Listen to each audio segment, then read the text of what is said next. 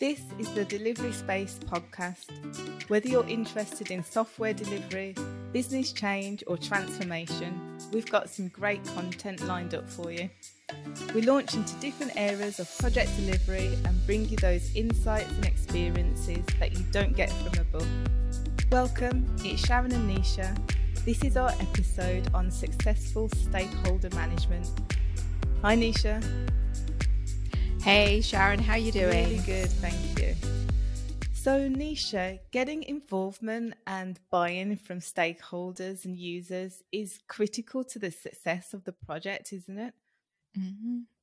Yeah, absolutely. This can make or break it. This is the gold card yeah. to making sure that that project succeeds. So, working in the delivery space, how have you dealt with stakeholders who perhaps aren't as involved as they should be?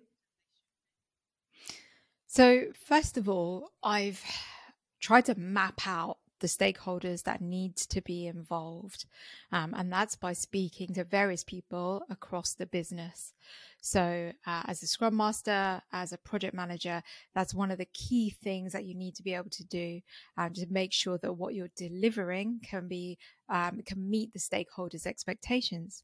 And sometimes, yes, you're right. You do find that there are stakeholders who perhaps have a really intense schedule um, you know, that's preventing them from getting as involved.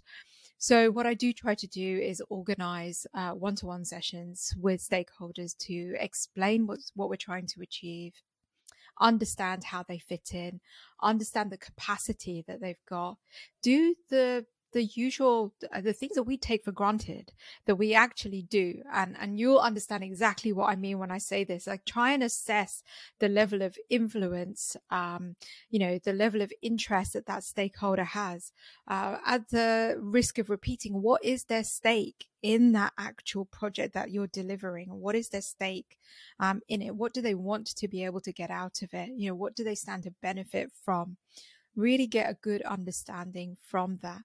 If they have that packed schedule is to really work with them to try and understand if they can delegate to somebody that can perhaps feed back to them for rapid decision making. If you're working using um, agile um, methods, um, and let's say you're using Scrum as a framework, then you want to be able to get the stakeholder excited yeah. about what you're delivering, get the stakeholder excited about what the team is actually producing. Let them know that, you know, there will be increments where they can attend the sprint demo. And that's so important, tech- isn't it? That they can yeah. get involved and ask questions. Absolutely. So once the technical demo, um, technical foundation has been sorted out um, for the project, um, then they can actually come and attend the uh, the retrospective sessions, the demo sessions, um, so that they can be more part of the team. Um, there is also no reason, if a stakeholder is willing, for them to be part of uh, the time when you're forming the team uh, and setting up a working agreement where the stakeholder can be present and actually communicate to the team what their expectations are. Mm-hmm. You know, there should be um, no barriers between the delivery team, the way I see it, and the stakeholder. Uh, the project manager, the scrum master doesn't always have to be the broker. I agree with that. And that's yeah, totally right. Agree. That's from a PMO angle. Yeah. Like you said, it's about taking away those barriers any stakeholder can be involved, ask questions, and it just supports um, the collaboration and understanding of what the stakeholder wants and needs. Yeah, absolutely. And also having that regular contact with that stakeholder or with de- a really good delegate um, to the team if the stakeholder is really busy helps the team in understanding where there is a shift in um, perhaps in the stakeholders' priorities if that occurs. I think that's that's really important in the environments we're working with. Things can change yeah. uh, quite quickly, so you know having that um, that connection can really mm. help. Um, yeah, so those techniques that I've used to um, you know to actually have that personal connection with stakeholders, getting them excited um, about what the team is delivering, letting them know that there is a behind me there is a team that's willing to um, you know uh, work and, and give them the results that they need um, and giving them that reassurance that there will be that uh, that two-way feedback between them and the delivery team has gone a long way to either make the stakeholders uh, free up some time or make sure that there um, is a way in which we've got, um, you know, some um, delegates that have been brought into the picture if the stakeholder is not available. Yeah, and I think that's that's really important. So, you know, sometimes the stakeholder isn't always available, but if there's a delegate mm. that's empowered and, like you've described, brought in, you know, they will also be equally as invested in the delivery. Yeah, absolutely.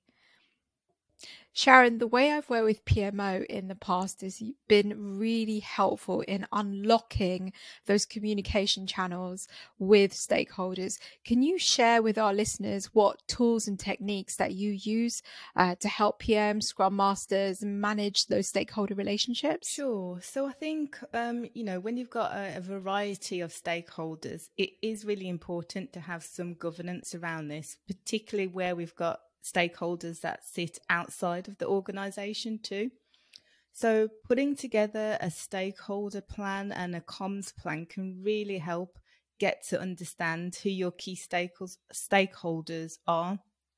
So, you need to have an understanding, first of all, of what each stakeholder's roles and responsibilities are and how um, they kind of translate to the project in question what is it that they need from you? You know what are they looking to get? How frequently are they looking to get it? And then you really have to keep the work visible so they can remain invested. So i think you described earlier that you can open up um, certain things like the retro or the stand up to your stakeholders to keep them invested keep them interested mm-hmm. so they know what's going on and you know they can keep abreast of the delivery. So i'll definitely say to spend some time at the outset knowing who your stakeholders are. What their preferred comms approach is is very important as well. So you may have some stakeholders who actually prefer a phone call.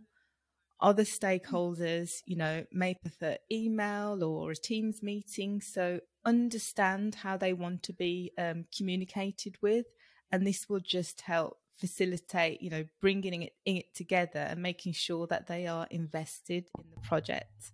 So I think those are my key tips, Nisha. So, Nisha, um, I know in the environments that we both work in, typically we'll, we will have some stakeholders that sit outside of the organisation, particularly when we're dealing with different suppliers. So, what kind of tips can you give on how we manage these stakeholders? Is there a difference? Yes, because certain suppliers won't be immediately aware of your the intricacies of the, your ways of working. They may not have a relationship yet with the delivery team. Um, so, in order to have that predictable quality delivery from suppliers, there really needs to be that rock solid relationship. Um, and that's why uh, there needs to be really a supplier buy in.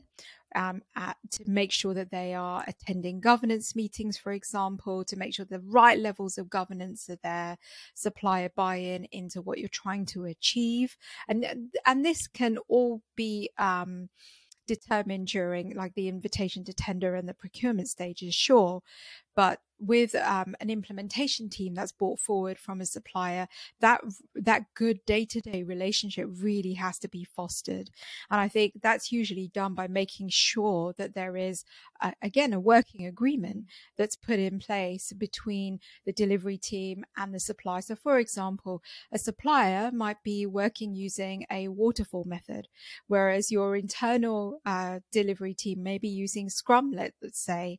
Um, you know as as their delivery framework. Now uh, if they have a working agreement to be able to understand the dependencies the handoffs based on the nature of what they're delivering technically that all needs to be agreed um, you know up front so that uh, there is that that level of agreed exchange um, also, I think it's important in, in that kind of scenario as well, where suppliers, you know, should not, um, should not be afraid to actually you know attend the uh, sprint demos that need to be put in place um, after all, it is demonstrating part of their delivery of a product. So, you know, um, that would be really cool to actually get them in and invited to those sessions as well. So they can be part of a project.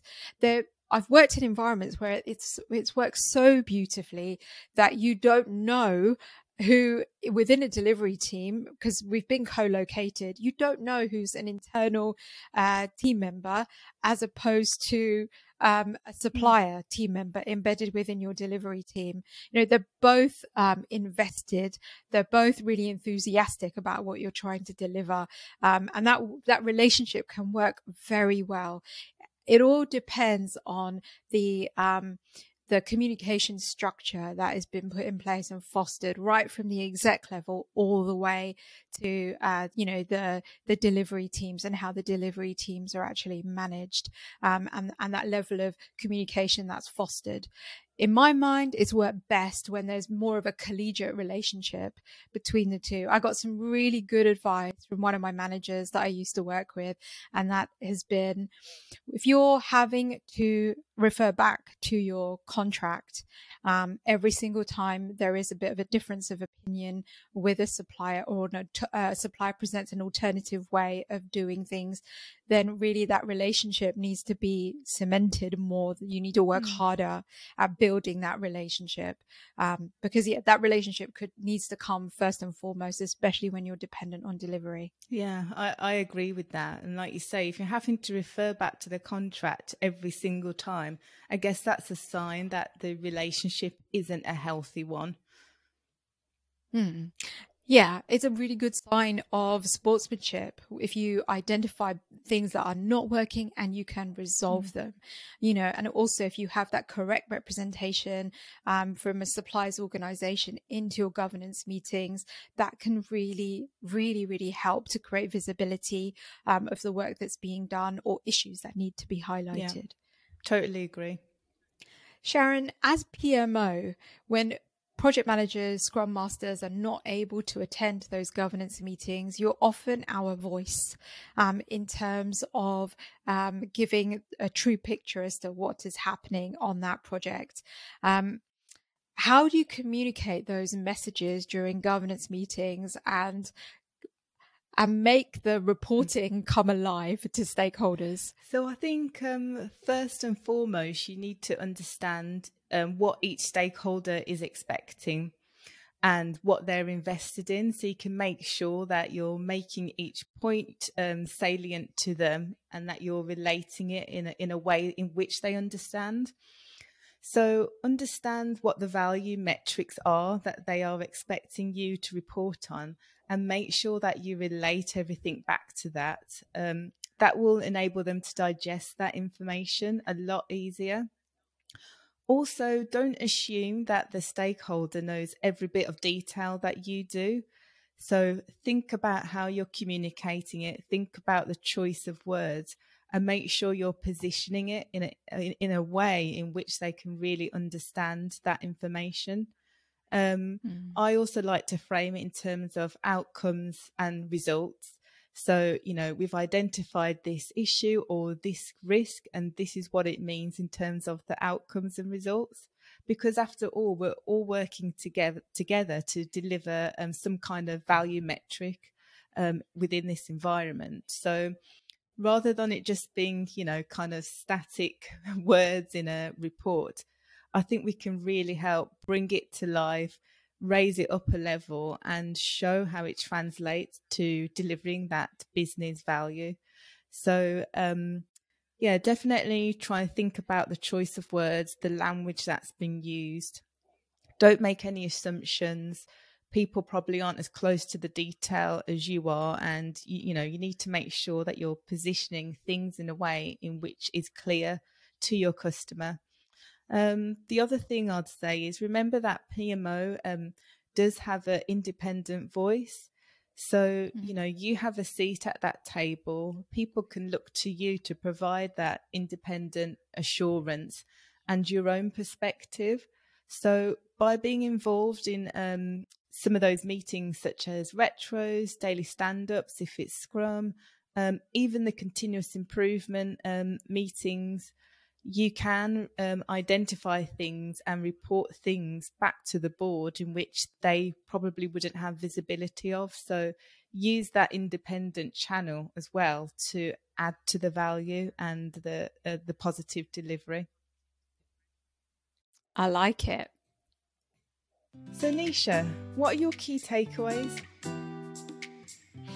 For successful stakeholder management, I would say to be able to explain to stakeholders first and foremost why their engagement is important to the project.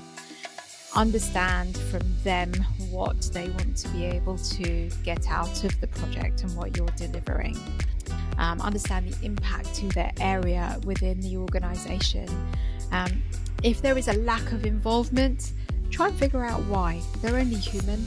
They may have an intense schedule which is preventing them. Try and see if you can get a delegate involved for that rapid decision making that you may need. Um, failing that, ask them what level of um, involvement that they can actually commit to.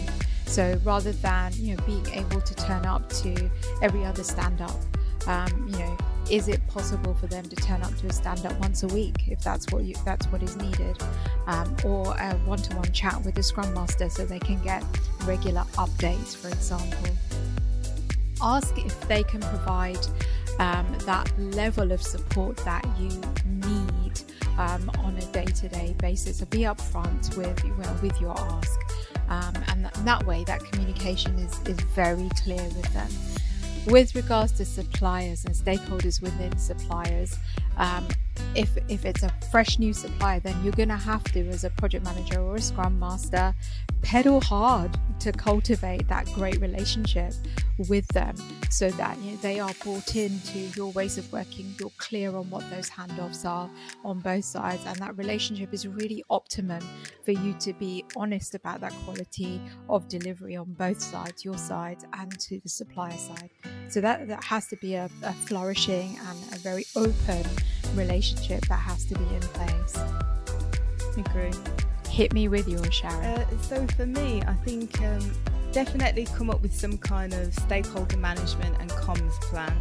That will be critical in really getting to understand the roles and responsibilities of your stakeholder, what their preferred comms style is, what they're wanting to get from you. So make sure you spend some upfront time doing that.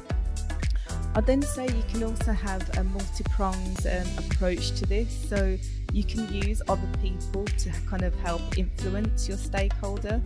So, you know, if you prepare well ahead of certain meetings, you can discuss what you want the outcomes to be with, um, you know, project and program manager and get together and collaboratively and position things in the right way. Listening skills are important, so listen and understand uh, what each stakeholder wants to get out of things and what their objectives are. You can then make sure that you align um, everything to an outcome and to a metric and speak the same language as your stakeholder. And then finally, I'd say, you know, don't give up. Um, sometimes things don't work smoothly straight away. Change and adapt, be open, and get support if needed. I like that.